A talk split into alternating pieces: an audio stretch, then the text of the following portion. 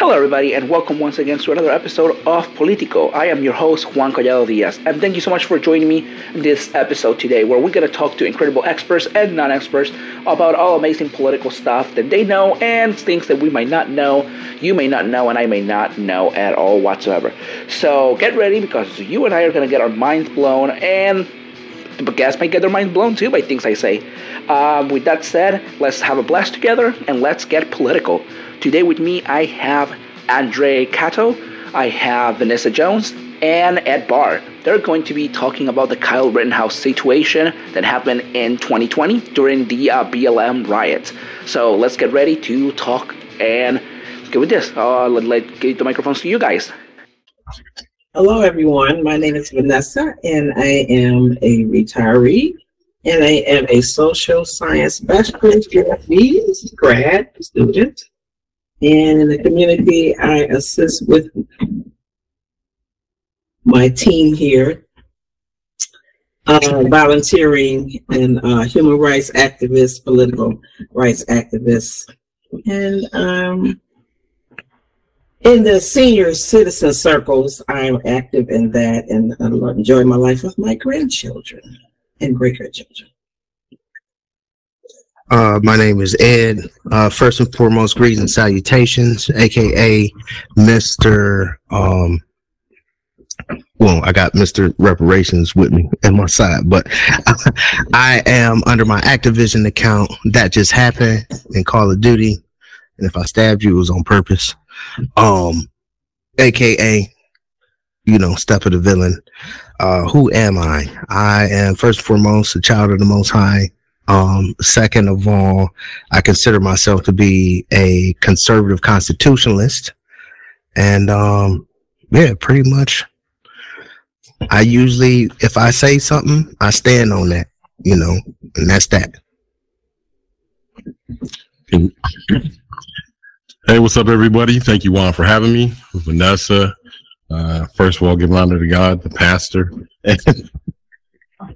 all right, let me stop playing. Uh, I'm Andre Cato. I am the proprietor, co-founder of and creative director of Massive Boy Entertainment and Massive Boy Ventures, a multi-faceted, multi-integrated uh, media company. And so that means, yes, I'm probably a professional homosexual out here playing pickleball with your grandma and your mom at the same damn time. I'm also represent the other half and co-founder of the Mighty Mighty Remitters, aka Cato Soros by some, aka Dre, Dreski, Dre Dre, and Young Reparations, because we came to take it back. The kingdom taken by violence. Let's go. Let's go. Juanito. All right, thank you, everybody. So let's uh, let's begin talking. So let's go there. Um, let's talk a little bit about the situation with Kyle Rittenhouse. Um, I mentioned this, and this topic came in the middle of a conversation when we went like to 20 different things. Um, so first, let's jump in and let me ask everybody: Do you think that he was um, that he had the right to be there, and why? I mean, he had the right to be there, but why did was he there? Do you think he was supposed to be there? Do you agree that he should have just stayed his ass home and do nothing because it's not like his problem was a town over or what what are you like what is your personal beliefs there you guys decide or let you guys decide who starts and who goes first okay cool me um i'm like schultz i really don't know nothing but uh i actually think that Mr. Rittenhouse is well within his rights, particularly since he was driven there by his lovely mother, who I'm sure cares for him dearly. Uh, and that seems to have given him the permission, so far as I understand, to be where he was with her authorization. And I think that he's got a freedom to be where he likes to be. I know he's been condemned for being out of place and out of order, but I think that we treat our young people far too delicately and we baby and pamper them. And at the same time, we demand and command and keep scratching our head as to why they're not more mature, um, why they are not more involved actively, and what are they going to do about bringing this country into where we think it needs to be to be balanced out in the future. I think you need strident and strong, ardent, focused young men and women to take a stance. And sometimes that may be something that results in violence and death. We don't like to think about that as a part of the peace process, but it is. Okay, now my opinion is, uh, I'm not going to piggyback on that. I'm going to give you my opinion. First, as a mother and grandmother, there's no way in blank that I would authorize any child under 18 in my family or friendship circle because the um, responsibility of carrying a weapon to do harm or not harm is something that a mature person of age and life experience should do. I fought his mom. I would never ever go along with anybody taking any of my family or children that I talk to children out of my circle all the time and within my circle because sometimes they can't talk to their family about something they have want have an opinion about. So, but I wouldn't give them advice. I would tell them, I don't think that's a good thing to do. You can get peaceful resolution and make sure you're old enough and wise enough. Maybe his mom might not be too wise even at her age, even though she's his mother. Ooh, shots fired. So there, this is the, the really my reasoning here. Um, we all have an intelligent quota. With, it doesn't have to do with our age. So I don't think she should have went with him or thought that was a cool idea for her child to go in the line of fire and say, wait a minute now, we're going we're gonna have to step back and let the law do what they need to do. First of all, we got to stay in our own county, city, state, where we're protected by those laws because we live here. Let's stand back and watch this for a minute.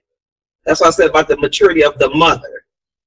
A child can go out and be reactive without guidance. That's what the ancestors and your parents is for, to give you guidance, love, and direction. So I am not for her approving it, going along with that. And now your child has part of uh, three people two that aren't here now, and one who mentally, permanently gonna be damaged the rest of their life, and they're gonna be stuck by the story.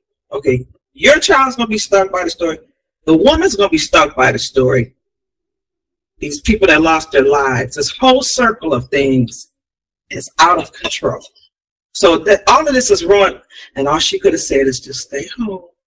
Let's talk as a family unit Let's even get a minister in. Let's get this person in, a social worker, whoever this kid needed to go see to say, I want to do this, mom. What do you think? I would never tell my child to go out there. I'm gonna take you and let's t- put the law into our own hands. I love mine too much, seriously, to do that. So that's that's my opinion on that part. So absolutely not. That's not my social work thinking. That's my life experience, and that's the love for my children. Next. Okay. Um, I will take a gander on that. Uh, as far as her viewpoints go, um, him being 17, he was well within his rights to actually own a shotgun, a shotgun or a rifle. Um, you have to be 21 to own a said pistol, um, for which he did not. As far as being a live human being and traveling, there should be no issues, in my opinion, according to the Constitution behind that. Um, like I started at the beginning of this podcast, I am a conservative constitutionalist. So I see subject matters like this differently than most. Okay.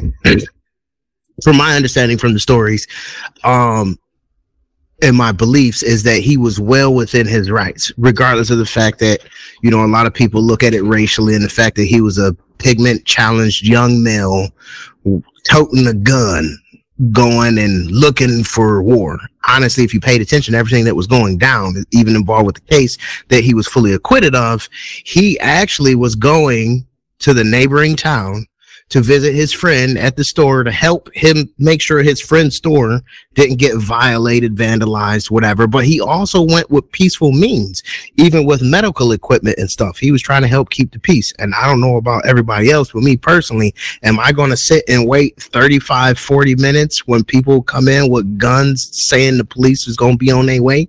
No, it is my uh, God given constitutional right to defend myself, my property, my land against threats, foreign and domestic. Um, I honestly believe that there should be less um, actual gun laws because most gun laws from origin and inception actually have racial innuendos behind them and it violates your constitutional right. Um, so for me, looking at all the facts, I honestly believe that gun education is what needed. Like we teach our youth, hey, that's fire, that's a stove, it's hot, be careful. That's a tool that can harm and that's a tool that can help. Uh, that tool that he used is one that can be used to stop a threat, literally, completely. Because if you point it at something, you don't point at anything you don't intend to shoot or destroy. Period. Um, that's my thoughts on the subject matter. So, you know, I regularly don't, I regularly don't express my thoughts on situations, but I have to join in this um, part and talk a little bit about it. So, I personally, and this is, you know, coming from my libertarian perspective, I think that whoever wants to own a gun, they're more than welcome to. It's their constitutional right, as Ed just said. But I also wanted to, um, also wanted to mention and also share here that as, long as even if it is your constitutional right, you still have to follow specific like you know rules in in the states, and one of them is you know if you're a minor and you don't live in a specific city, it's just none of your business to uh you know to, to at least say it's none of your business to be across city lines trying to defend your friend's store when your friend can either defend themselves, have someone else, or have an adult pretty much and just have someone there, you know, someone who's willing for to do that. Or or just call the police when something like that is happening. I mean, I, I know, and I mentioned this before, and if you follow me on social media, you also know this. The police is not the most helpful or they're never there. Then when they're there, they're very they're little to no help. So you know they're they're I'm sorry, but they're useless pretty much, and I'm gonna say it that way, and I'm gonna express it. That's how I feel. But at the same time, maybe you have someone and not a uh, 17 year old running around the city. If he was gonna protect someone's store, and his mother is driving him, his mother should drop him in front of the damn store, not drop him halfway across the city to walk to that damn store. There's also no means that that kid should have been outside running, you know, while this is happening. So bad parenting, bad situation, that moment to drop your kid off. You should have just shut the hell up and stay at home. Um, and pretty much, you know, I'm not gonna say it was a racially intent shot because it wasn't racially intent to shot someone, but him getting there was racially intended because by the time that he crossed like state borders, he was going there because black people were rioting. You know, it wasn't because white people are taking over the country. No, it's because black people were destroying the city as you know the white colonizers did when they came to America and destroyed everything that the indigenous people had. And that's how I, you know, how I personally see it, how I personally feel about it. Um, as I mentioned, I never reg- regularly share in this podcast my personal opinion. Regularly, it's more about the person, but I need to jump in on that one. So I'm going to ask all three of you, um, and you know, to to say I'm going to start with Andrew, then uh, Eddie, then Vanessa, and this is more. I mean, personal belief. Like when he shot the person, it was self defense, and it was true self defense. We saw the it was self defense. Mm-hmm. Do you think then? Do you think that self defense happened? But do you think that the self defense could have been avoided if his mother would have been a better mother and drop him off at the store, or he would have just been at his friend's location. I don't know if it was a store or a like establishment, but if he would have been at that establishment and he wouldn't be running around the city. So you would, what do you think this situation could be prevented? In other words, I think this situation could have been prevented. If it could have been prevented, if the mother would have taken a better action to drop him at the store location, or at least not not have him walking around the roads in the middle of the street like he was. Um, I would say I would give credence to your argument that things may have because I, I didn't see how much the store was encroached upon if anybody ever talked about that. So I would say that there is a possibility that there might have been alternative endings to this situation if she had dropped him directly at the friends instead of letting him walk there. But we don't know what the traffic situation was at that time. Um, just from what I've seen here in Cleveland, what takes place, there are a number of people that pop up at these things. Um, the other thing is that we have to be I'm not even gonna get into my my my truther bag, but we have to be mindful of who attends um, these kind of affairs because oftentimes there are men, it's not organized nowadays. Every and anybody who wants to jump up and get cloud or say that they were there is there. They don't necessarily have any kind of conflict resolution mediation training. Um, they may not be there for the right reasons. And then in addition to that, we know and we have known and there's documentation at least since at least to my knowledge, my understanding, since the 1960s that COINTELPRO or counter FBI counterintelligence has been full of, in full effect as far as infiltrating groups, um, showing up at events and functions and being the ones that under the guise of being the everyday Joe, starting and initiating a lot of violence and trouble. And it's no telling if these dudes were part of that situation and thought they were just going to get a clean come up. Because of course, when you work with the alphabet boys and when you also work with the police as an informant, there are certain liberties and graces that you are given that the average man is not given. So they may have thought they were going to wash this boy and still get get get a clean getaway. And so I guess we could say that, but we could also say had he not had his firearm, that he may have actually become a victim and been bludgeoned to death, stomped and kicked to death, or shredded some other kind of impediment, or left as a vegetable, left in some catatonic state or some state subpar of quote unquote normal existence and levels of the, of moving. I mean, also we can't Monday morning quarterback because a lot of people don't like to be told how they can parent. And here we are, although we're well within our rights to examine the situation, saying how exactly how his mother dealt with it and how his surroundings dealt with it. They may have already had this conversation way before this event even happened, as we're having the conversation now. And they may have also had the conversation coming down the road, and they may have thought that this was the best course of action. And if they were in line with their personal values and principles, even though we may not agree with it, and they're left to deal with the repercussions. And I guess as an entire community that reverberates from their city, their state, their county into the rest of the country and the world, um, that, you know, they may have, they may have, to Vanessa's point, executed a conversation about this in advance. And this may be just how they act. They may also acted off the notion of a shotgun play, pun intended, because I love puns. Um, but yeah, so I think that it's a 50 50 call. We would never really know unless we take a DeLorean. Okay. So I guess the question was whether he was actually dropped at the location or as close as he could. Uh, from my understanding, with those type of events, you can only get to a certain spot. Um, and as my brother finally stated, we don't know what conversation. yeah, my long-winded brother has finally love the sound of their voice. Has, has, has, has he's he's finally also uh, explained and exuberated that um we don't know what their conversation was leading into it. Um, honestly, from my understanding, from looking at the trials here and there, I didn't get to see everything, but from the gist of what I got, um, he was actually at said store and situations ensued outside of said store. And it led to someone who was grown thinking he was going to punk some young kid who had a firearm and from my understanding was trying to just take it and started using racial innuendos from my understanding towards him but it's funny to me because and none of this is racial because all of the individuals from him to the victims were all pigment challenged. So where's the the the the racist or the racial clause? I don't I don't get it. Is it?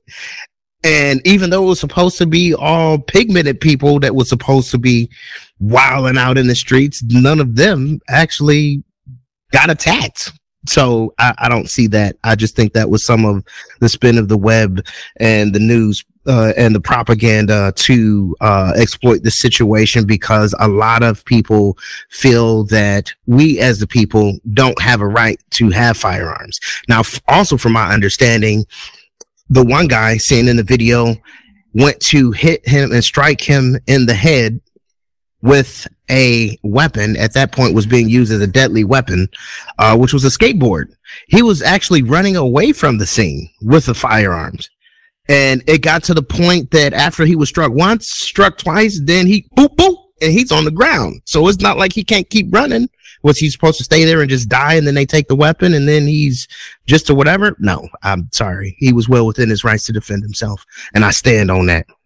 But um now could this whole situation have been averted? I think was the other part of the question. I mean, we can always go hindsight 2020 and what if all day long, but in reality, if it's your time, it's your time. One out of the three survived.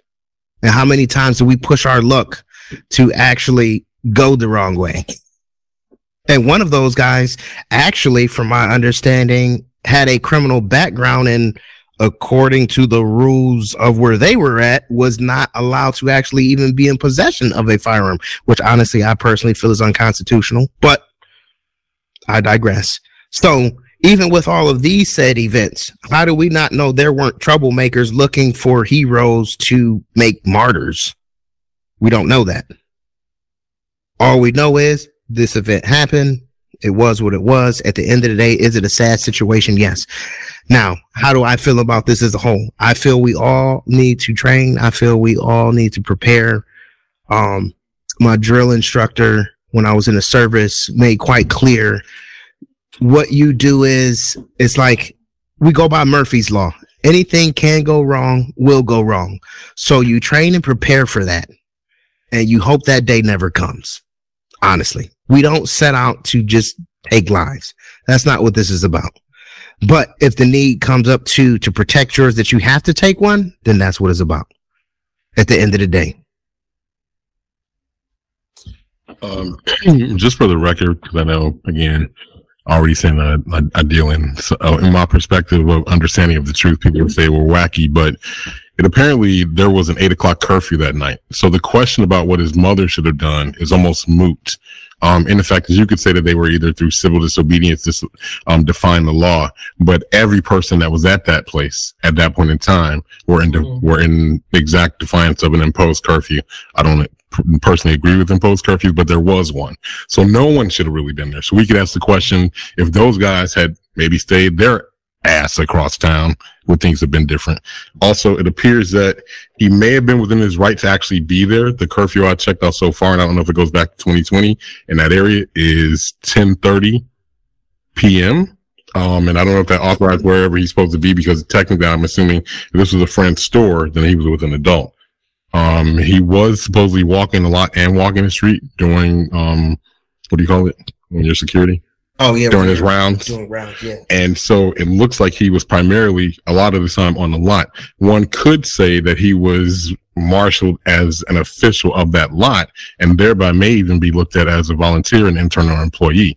At which case, I don't know what the rules are about that because when I was in high school, I had a job at that age and there were many days that I was out after my curfew coming to and from work. Um, and then lastly, I would just say that it looks like the event took place between somewhere between 10 o'clock p.m. and 11 p.m. So he again may have had this happen because it says the event took place from what I can gather two hours after the 8 p.m. curfew, which would have made it 10. So again, that puts some more questions about where he belonged or where anyone belonged that is a slave, any citizen of the United States that is awful. But to, but to agree with you, Andre, um, to, you know, to add to what you just said, um, your and this comes to the specific part of curfews. Uh, curfews are lifted when you do have a job and employment in every single one of the 50 states. Curfews are lifted if you have an if you are coming or or going or leaving your job. So curfews don't work as long as you're going to your place of employment. Um, you know, Kyle Rittenhouse was not going to employment, um, and still not. And I did look this up. Even though what he did, he was classified in the state vigilantism over being a volunteer to the state, mm-hmm. which is exactly what he did. It wasn't about carrying the weapons. It wasn't about him. It was about what he was doing outside of the store. He was protecting property and not people. Because those people could have gone home and they could have boarded up that store and leave, which is what happened in Cleveland. And it was also what it was told Many people didn't try to defend their stores with weapons, were told by the police in Cleveland. And this law was also pointed in many states when that happened. And it's the same thing when um, many states called martial law when that was happening, which means citizens are not allowed to be outside carrying. I mean, it's unconstitutional to tell us what to do, but it's also when they when martial law happens, you're not allowed to be outside carrying a weapon or playing vigilante because at that point you can be charged as a vigilante, which in many states is a felony or like or a misdemeanor for. So it depends on how it works. And as far as a vigilante, I didn't see him being no Frank Castle in any of the videos going out talking about uh, uh, and just boop, boop, boop, boop, boop through the crowd taking out bad guys. I saw him actually telling everyone, "Hey, chill, chill out." He was trying to actually help people, which I don't know where that skews on the line of vigilanteism. Um, so to me, it looked like he was more or less a medic that was armed from my understanding. He looked like a medic that was armed, from my understanding. So, um, yeah, um, so he can, um, in my own personal opinion, he uh was well within his rights. You know, evidently he cared for his friend, but as you did state, you know, I guess there is a difference between protecting property versus personnel. But who knows? We don't know how far it could have went. They could have stormed the thing and tried to actually take his friend out. That's another what if. But it didn't happen. All we do know is that grown men approached who looked to be like a young teenager because they seen him with a firearm and proceeded to antagonize and basically push the bear into the corner. That's a stupid game. also be, be- before I Yeah. let, before I let um Vanessa speak, I want to make sure and clear that not only the opposition was open carrying, and this again, this was Oh, yeah. happening in every single one of the states that BLM protests happened. That was also BLM protesters open carrying. Oh yeah. So there were the, everybody was open carrying. I open carry as a BLM uh, on the on the side of you know not the organization because I have shared my opinions on the organization on my social media. That if you don't know, it's um, going to be in the description of this uh, podcast, whatever on Spotify and every other social and every other platform. But I clearly, and this has been stated to everybody, you know, you are allowed to open carry. Protesters are open carry, and I was a street medic and I open carry. Um, I wasn't open carrying a firearm. I was open carrying a crossbow with arrows loaded. Pretty much, I could have shot you. I could have taken you down. Robin Hood. Hey, he was a super vigilante. it is the same stuff. You have fiddled this city. So under laws, under laws, I wasn't playing Green Arrow. I appreciate it. Under laws, I appreciate it. you know, under state laws, firearms, bows and arrows cla- are classified under the same level of, Yes, they are. of arms. So Yes, I they can still open carry a, cro- a crossbow, bow and arrow with no problem, which I did. But but Damn, you know, son. again, everybody open carry, so that was part of like also the antagonizing wasn't really because he was like on the far right. It was pretty much because they were just assholes. Yeah. Hey. I'm I'm glad honestly that you did still choose to open carry. I'm for everyone actually carrying whether concealed or open. Um honestly I personally feel everyone needs to be uh walking with two guns like Yosemite Blam, ba bam, ba bam. You know what I'm saying? But um one for each side, left and right, because you never know where it's gonna come from. With training. I'm just saying. I'm just saying. And also uh the reasoning behind that is because when i was in ninth grade i had to do a report on actual gun violence uh from the cowboy area to that current time which was in 1996 and i found that areas that had more gun control laws actually had more deaths per capita of gun violence than ones that had more lax gun laws and the whole idea of shootouts at high noon was heavily embellished by Hollywood and movies and stuff, and it wasn't to the same degree. Honestly, I'm for all of that because all the idiots die quick. I I digress. I stand on that. But anyways, um human preservation kicks in. How many gun stores do you know that get robbed during the day? I'm still waiting. I'll keep waiting. Gun stores get robbed at night when no one's there. Human preservation kicks in. So when there is a, in the military, we use it as a term as a soft target. That's why you have all these mass shootings, which is a highly embellished term at schools and stuff. Those are soft targets. Now, back in the days, um, I remember factually that students used to be able to bring their hunting shotguns to school. There weren't school shootings then.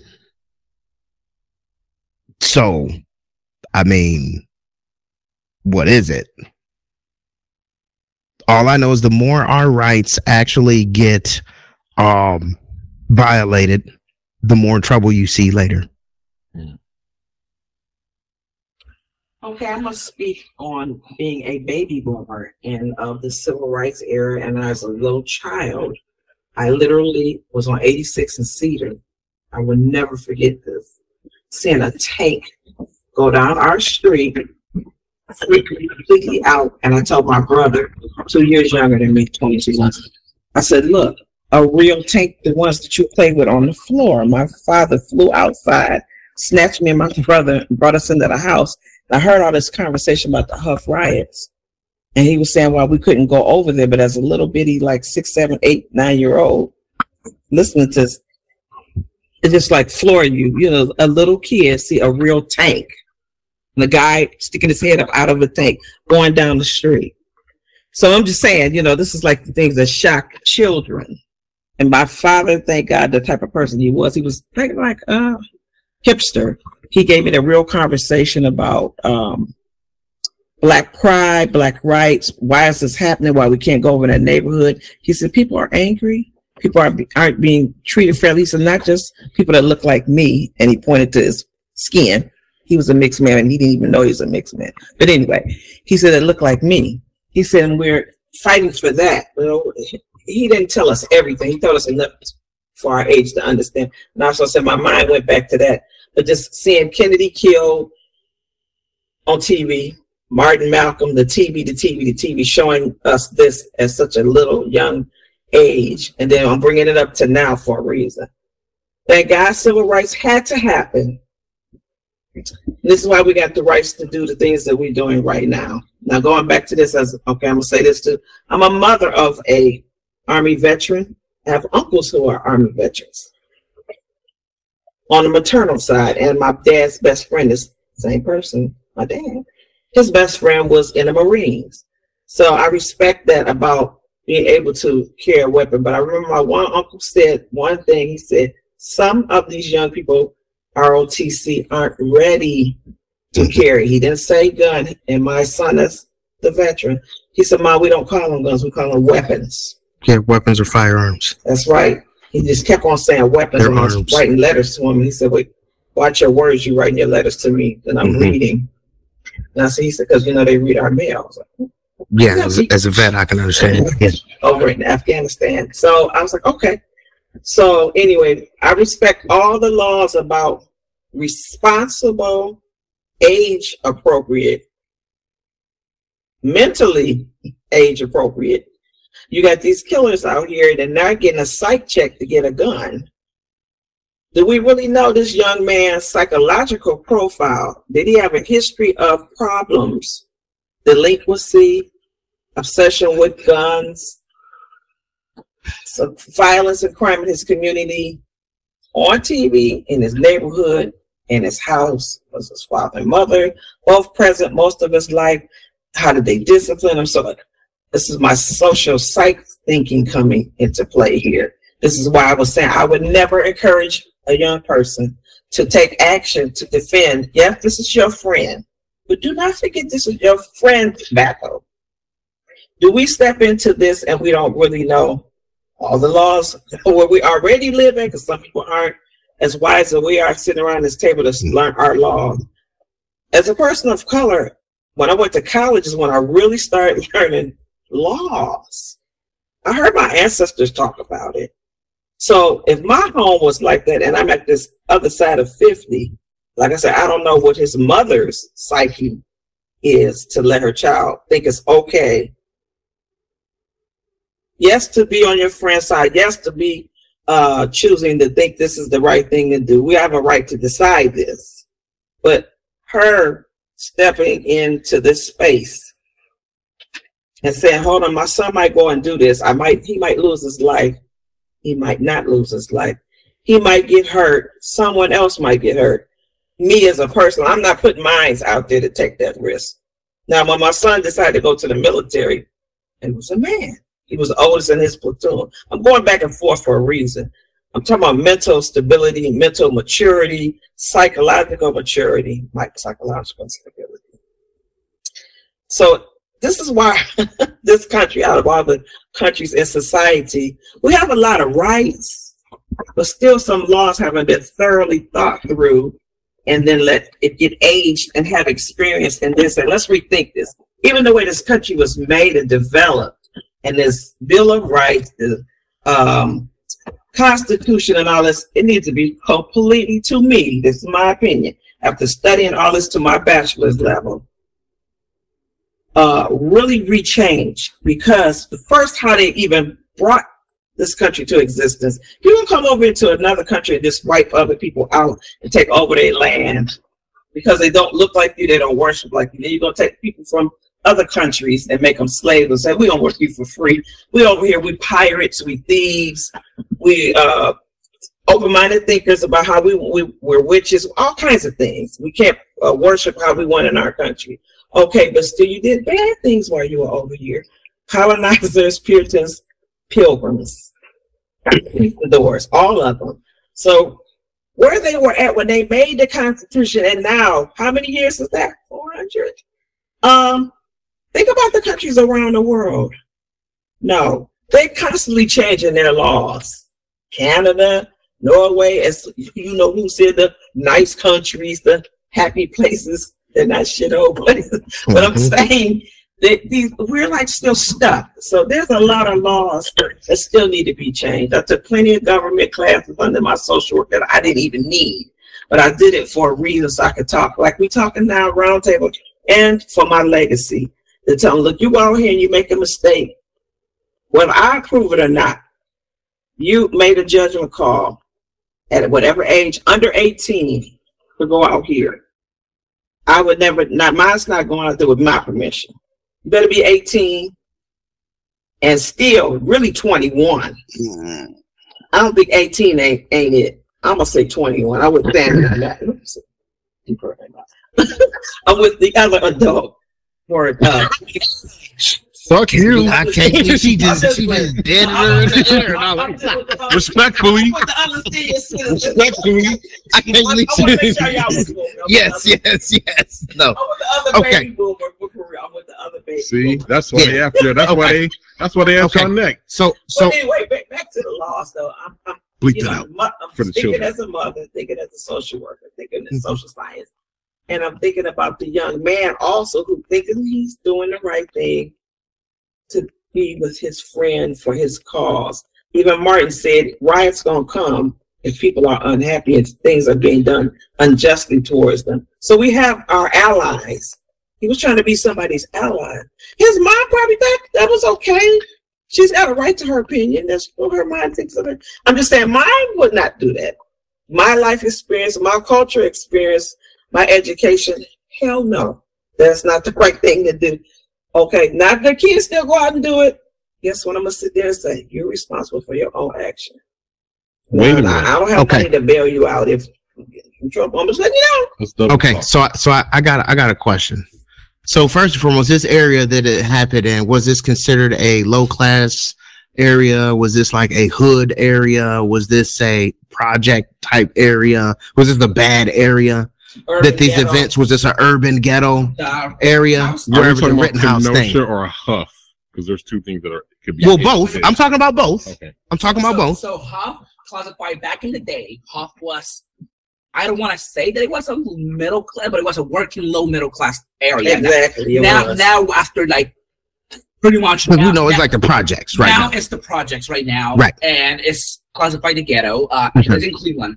Now, Rittenhouse neighborhood, I am not actually aware. No, where he went to, not where he stayed. no, no, where no he went to. Something like Rittenhouse, like where the situation happened with Rittenhouse. I'm Okay. actually not aware. Okay, so what I am speaking upon, and the reason I'm bringing this up, regardless of the laws, first and foremost, I always say the one law that is supreme over the land is the Constitution, even to the point of where unjust, unconstitutional laws got to go back to the Supreme Court so they can dead them. So let's get that out the window. Like I said, I stand on that, the Constitution, period. Um, the reason I bring this up is because of Tyron's rat experiment that happened in 1942. So basically, psychologists took like 40 rats and put them in maze A, and they took 40 rats and put them in maze B. Okay. This is in the early 1940s. So what they did is in maze A, they basically made them have enough room. They could go wherever they want. They had clean, good food, no poison, no chemicals in it, pure, good water. They could do whatever they wanted. And they stayed in this maze for four months. After four months, they cleaned out the maze, took all the rats out, and they put the rats back in it to see if they could make it through the maze. They did. Now, here's the thing. It was a total of 80 rats they used, okay? Something like that. They all came from the same gene pool. Now, the rats in control group B were in a maze that was tight, it was cramped, it was filthy, they had horrible food, horrible conditions, it was bad. After four months, they took them out. These rats didn't know what to do, they couldn't even make it through the maze. So then they were like, well, wait a minute, these rats over here in B is stupid, and the ones in A is smart. Well, why don't we flip it and see if the smart ones can go in there and then they can make it through the maze? Okay, now here's the kicker. So the rats that were in B went to A. Now all of a sudden they're thriving in the good thing, good food, good clean uh uh water. Always the, the like the scientists kept it clean of of of of, of, of pee and urine and all of that and all of that. But what they found that happened with the now switched rats that went to control group B, they started seeing signs that the rats basically started gang banging amongst themselves meaning that they started stealing food from each other. They started murdering the other rats. The mother rats had nothing to do with the children. All they were concerned about was needing their fur and making sure they were good. Um, the male rats started raping the young mice rats. This is, is it's it's a literal thing. You can research it. Um, and they were raping the boys and the girls, and all of this was going down. Don't that sound like Control Group B was the projects? Mm. So, is it learned behavior or is it your environment? A lot of times it's the product of your environment, which is why I brought this up. So sometimes it's not the laws, it's what they press upon us to force us into certain situations that they know predictively what outcomes is going to happen.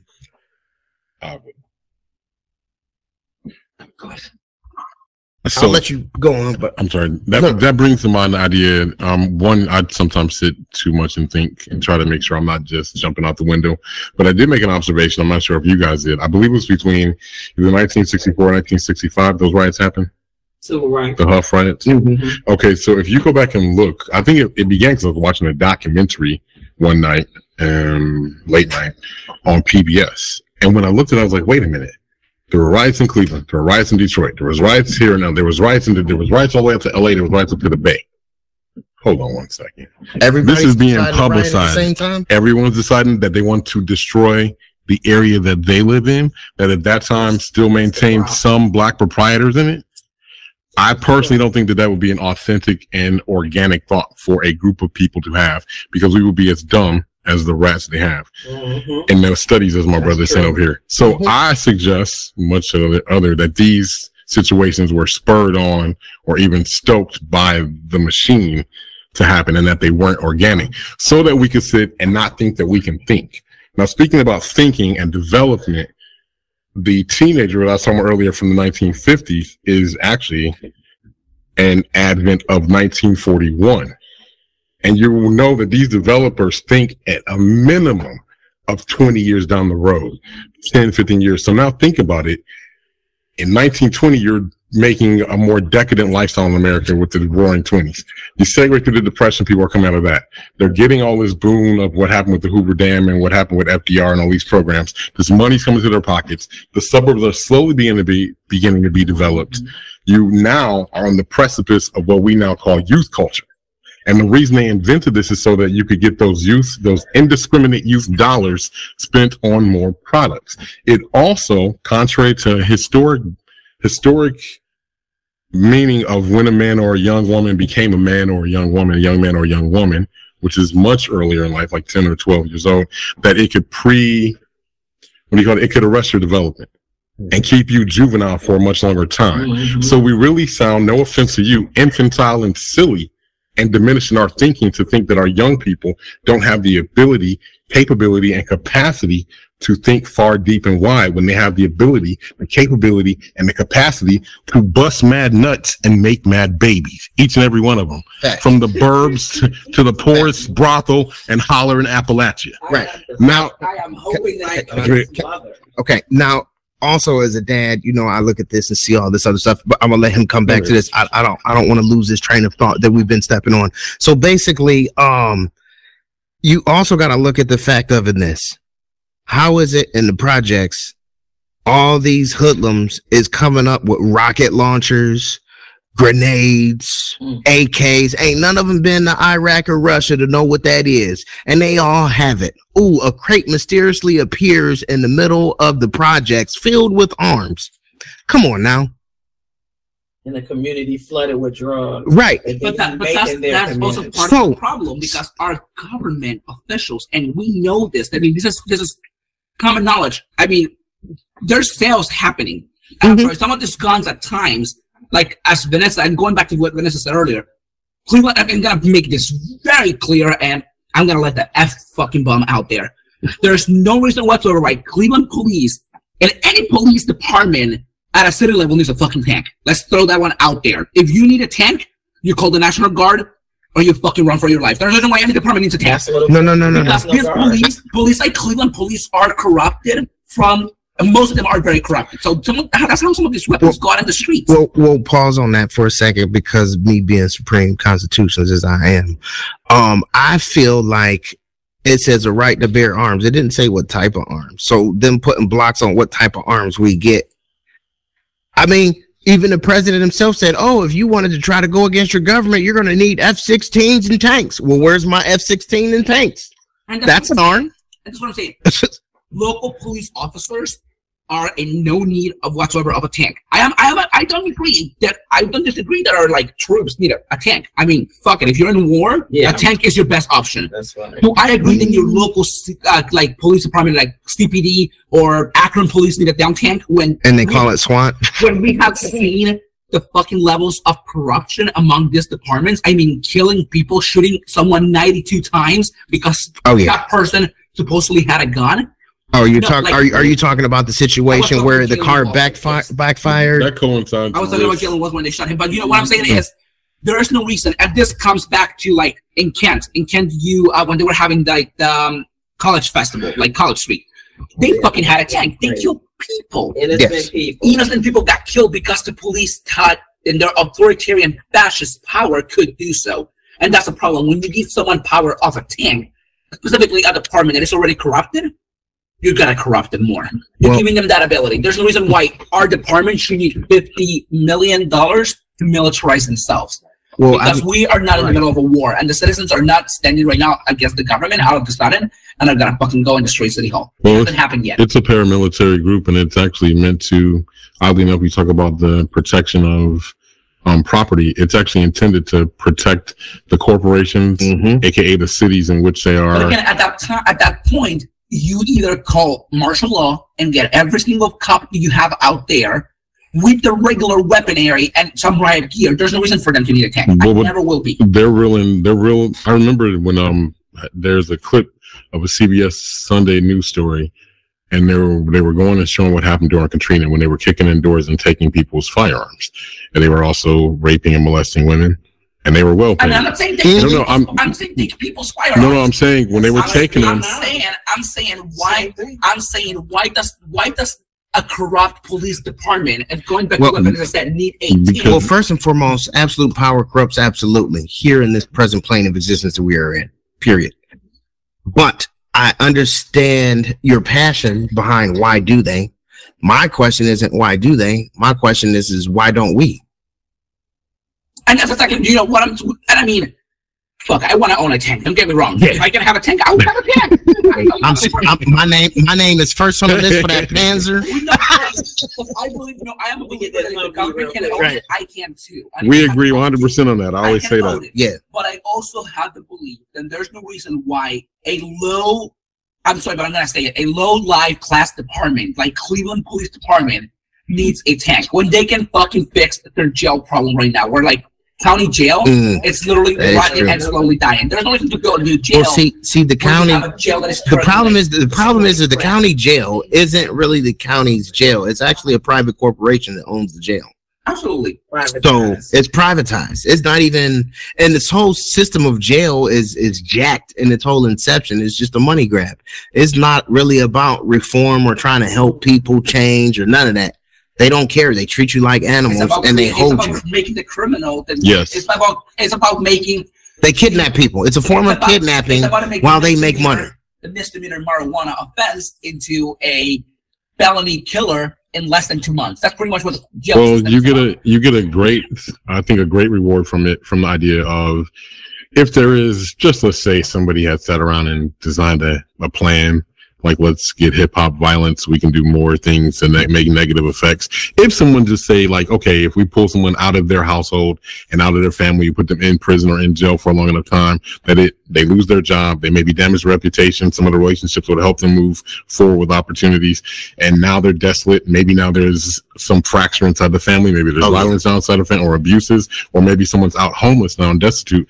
And maybe the children now they have lost one or other, one or the other parent, and they have to resort to things that would make them become degenerate and maybe even hurtful to themselves and destructive to society, aka prostitution, aka um, what's the promiscu- promiscuousness or yeah. um, so- to becoming selling drugs, et cetera, et cetera, Basically, even petty stealing. Stuff like. So it, you get to destroy, The family unit, which was the first founding block to sustain. and then you get to put you into prisons, which come with their own block grants and other financial aspects of it. And then you get to help guys like Bob Barker get rich, and then you get to kick people back out, ill prepared, not healed. To your point earlier about mental wellness and mental preparedness and readiness, Vanessa. and And also, we're back at go, and you Right. get to get to get that two hundred bucks. The Yeah. proverbial 200 every time that right. you take that player around.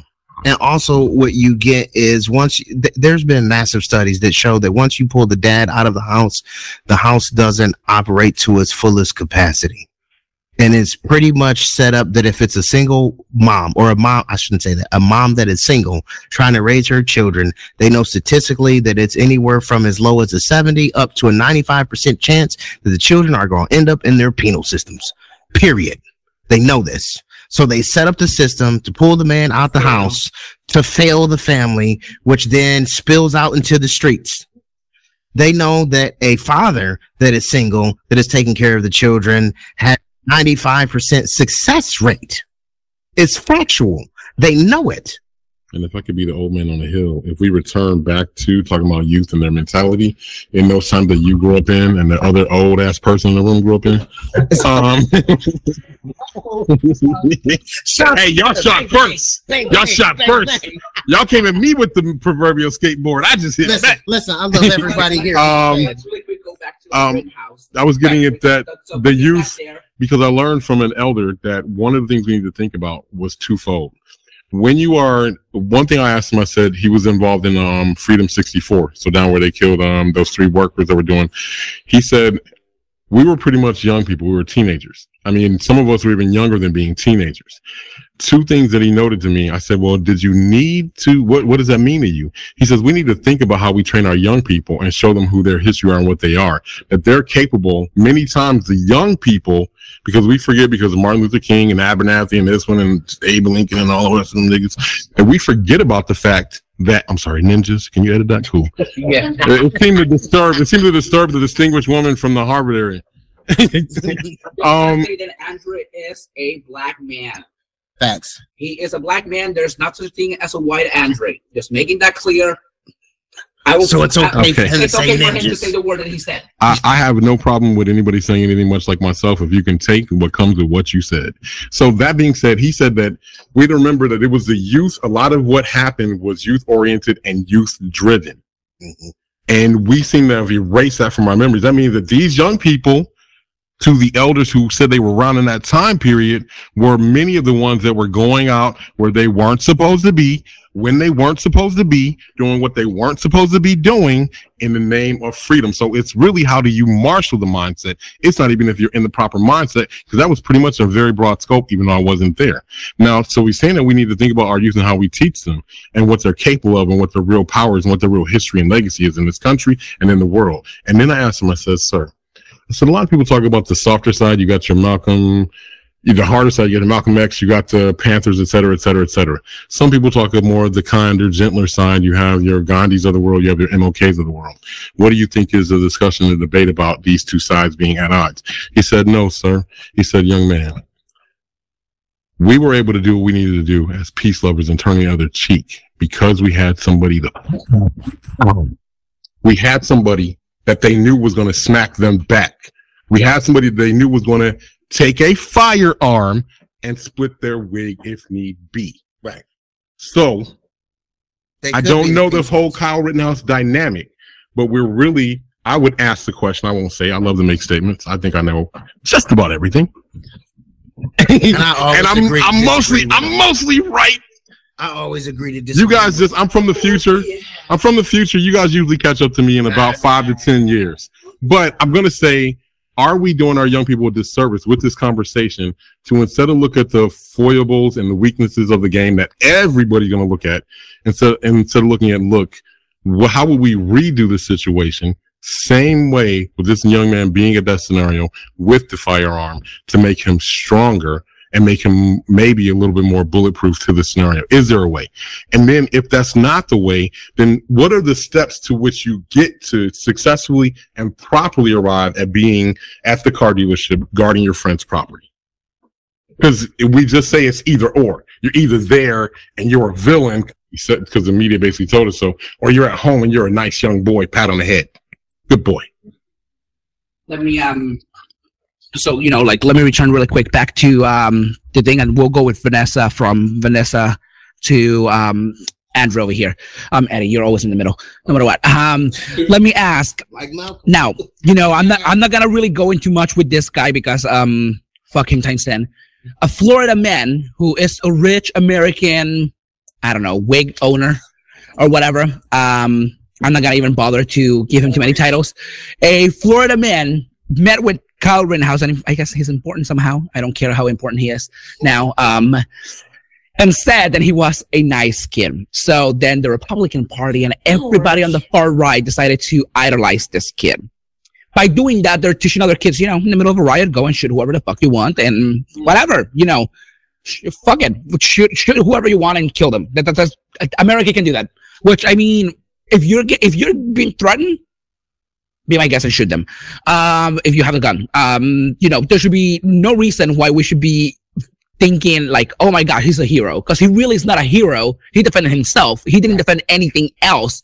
He's not a hero to anybody or the world. He's just an educated, an educated, I mean, an educated kid who just decided to go around and with bad parenting. Because again, I'm not gonna say that the mother couldn't get there, but the mother could find a way to get there and protect her own child without having to drop him off. And if shit was happening outside of the store, as long as they don't come inside of your store, you shouldn't shut them. So where do you, how do you guys think then this far right ideology of making this guy a hero, how is this going to affect the rest of our current youth? And how has it affected it as of today since this happened, I believe, four years ago? So, Vanessa, I'll let you start. This is the last question, by the way, before we finish the podcast, and we'll go all the way to Andre. Okay, I'm glad you let me start first. Short answers, by the way. Yeah, it's short and sweet, but not. Um, the example that the young man made, and you said it right, it has put thoughts. You cannot say it has not into not only him as a young man, but other mothers who think like his mother. It's okay. You're gonna go out here and be a hero because senators are now saying, "Hey, look what you did. I want want you to work on my team." And I know I saw that on the news. I was like, "What it did happen. in the hell?" And they smiling and like thinking this is cute. And I'm thinking, okay, where is this any intelligence at to sell that the whole world here? You just say that that's an okay thing to do. Like you said, this outcome could have went very different ways. Again, I'm going back to the family setting. His mother could have prevented all of this by having a sit down conversation. I don't know what was the dynamics in their household, his social upbringing, his church family. No, I don't know any of this. But I'm saying just to hear that senator say that is what upset me, probably even more than this whole thing, to say that that's something cute and okay. It, did- it wasn't thought out well. I'm sorry. I don't care what anybody says. This that whole thing was not thought out well. Look at the outcome. The, the, all these other dynamics did not, not happen. These people lost their lives. Another person got hurt, and you got this twisted young man who thinks it's okay. You done told all these other just by your actions alone. All these other young people and their mothers who think like them. Oh, it's okay to send my child out, and um, I'm gonna be for it. You're crazy, lady. You drove your son somewhere. A 17 year old that still may not have been emotionally, intelligently, physically, mentally old enough to make a proper decision about a gun. the proper usage of it, the training. Has this boy been to a range to learn how to shoot a gun? Okay, my family's from the south on my father's side. They start basically in the womb of that generation. And I'm gonna say up to almost maybe my kids' age, we had still been in the south. My cousins and stuff know how to use guns way before I did. They were older. I was the second generation. My father was the first. And he told me clearly, and that conversation was in the South, particularly because of the Civil War and Jim Crow and everything else that happened down there. And people that come from like my mother's family from Kingston, Jamaica. So in the islands, these places they teach young people out of the womb basically to use a gun. They didn't have the laws that they have now. But this is a family culture thing. You, you went out, you were hunting and gathering in a mo- more modern state than the old ancestors from the our homeland of Africa and motherland, and wherever everybody else ancestors came from. That's just what they did then. Okay, so getting back to now, we live where you if you're going to use a gun, there's laws. You have to be a certain age, and you need to be trained how to use it. I'm, if you go buy a gun, damn it, go to a range and or in the military whatever. Big facts. Uh, sources you have. So I don't think that child made a proper decision or his mother, and I'm just peeved about that. And that's not setting a good example. And that's my thought on that. All right, Eddie, go ahead. Okay, so I'll make this short and sweet. You know, first and foremost, being a child of the Most High and a conservative constitutionalist, we can go to uh, biblical times. I'm not going to do that. I would say that those, if you want to, you could look. I go by the King James version, so you will go by Luke 22, 36 through verse 39. I'm not going to read it right now because the battery's going. Um, so basically, it's talking about sell your um uh, uh, purse or your cloak, and if you don't have a sword, and go buy you one. That was the red letters. Word of Christ told you to do that. Everyone's always talking about. Uh, we know it's live by, die by, turn the other cheek. Yeah, but sometimes even our Savior told you go pick that up. So at the end of the day, I agree that yes, education and training is necessary. Outside of that, hey, you get what you ask for, especially if it's in the defense of yourself, your loved ones, your personal property, or your beliefs. Honestly, that's how I feel because that's how the Constitution is. Everything else, to me, possibly is semantics because some things skew away from the Constitution and then it has to go and get changed later. And then they do, and it's a long process. But in reality, life is precious. I'm not out here promoting, hey, shoot them up, bang, bang, like Yosemite Blam. I'm not doing all that. But in reality, if it come down to it, hey, we could break down the walls of Jericho and hey, get it. If that's what you want. I shoot straight. But you can shoot straight too. See the, see, the thing is, is you want to be prepared to go to war if necessary, but we should never have to go to war. We should always be able to compromise and at least communicate that's the difference. And figure out and resolve our things peacefully. But as my brother so clearly said when he found out from old school, hey, they got that backing, you know, and I pass. Um, I will say this. First of all, I do agree with my brother that your mind is one of your strongest and formidable weapons. It connects to your mouth and you can really figure out how to use that.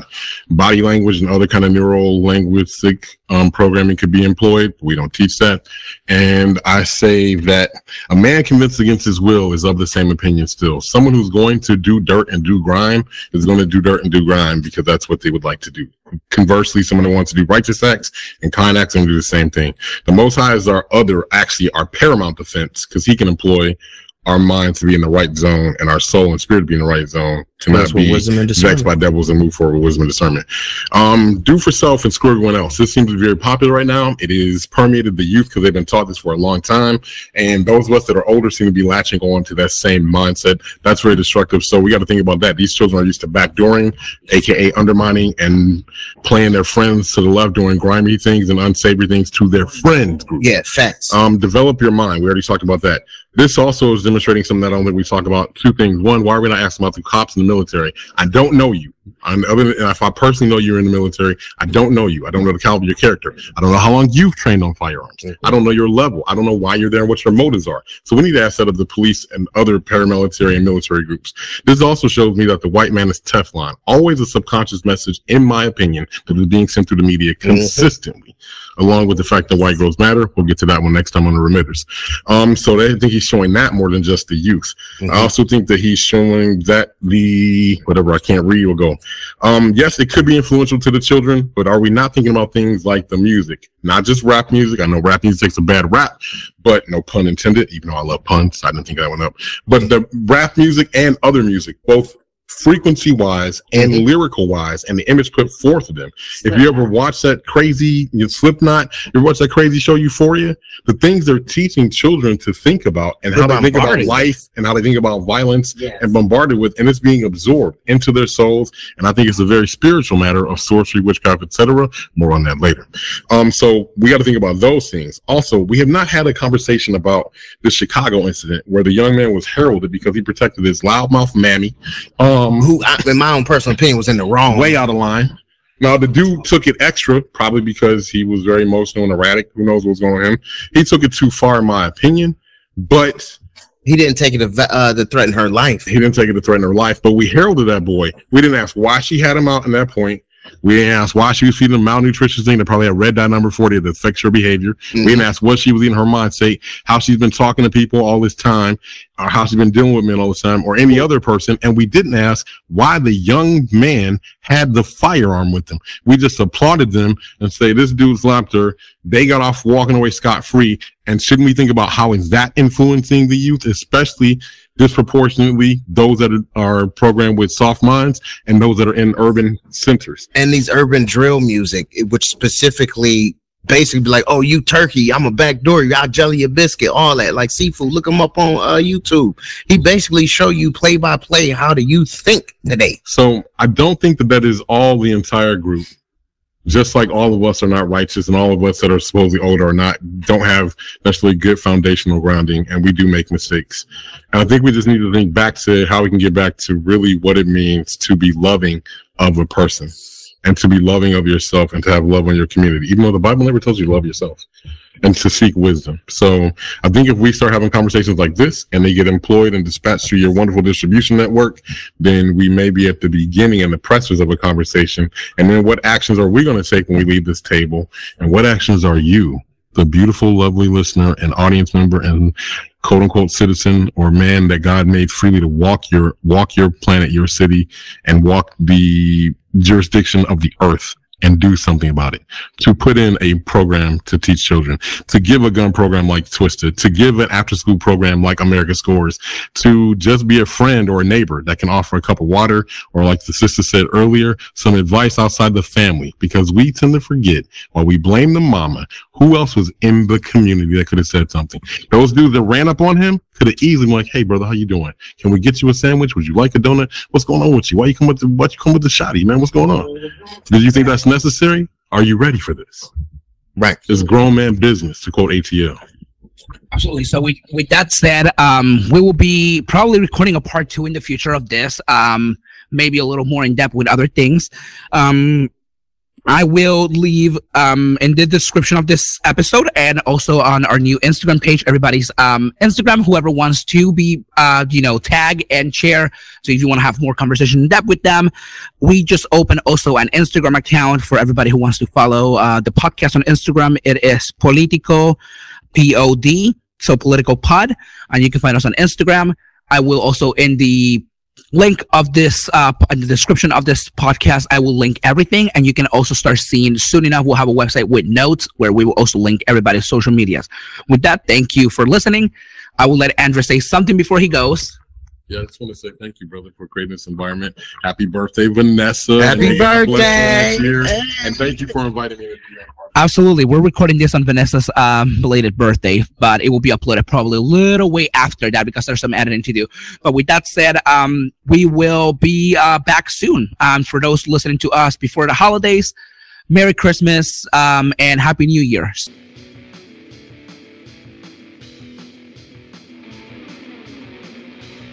Thank you so much for listening to this episode of Politico with Juan Collado Diaz. Just remember that everybody's views and perspectives are their own and do not represent the ones of our team behind the scenes. Also, behind the new intro song and outro song is our good friend, the Cleveland Alt Knight Mackenzie Lev. Thank you so much for creating the no name song because there's literally no name to the song other than Politico Juan's intro. Um, with that, thank you so much for listening. Happy holidays, everybody. And thank you again. This podcast is a Spotify original from Anchor.fm and Chuck Norris approved. Chuck Norris approved.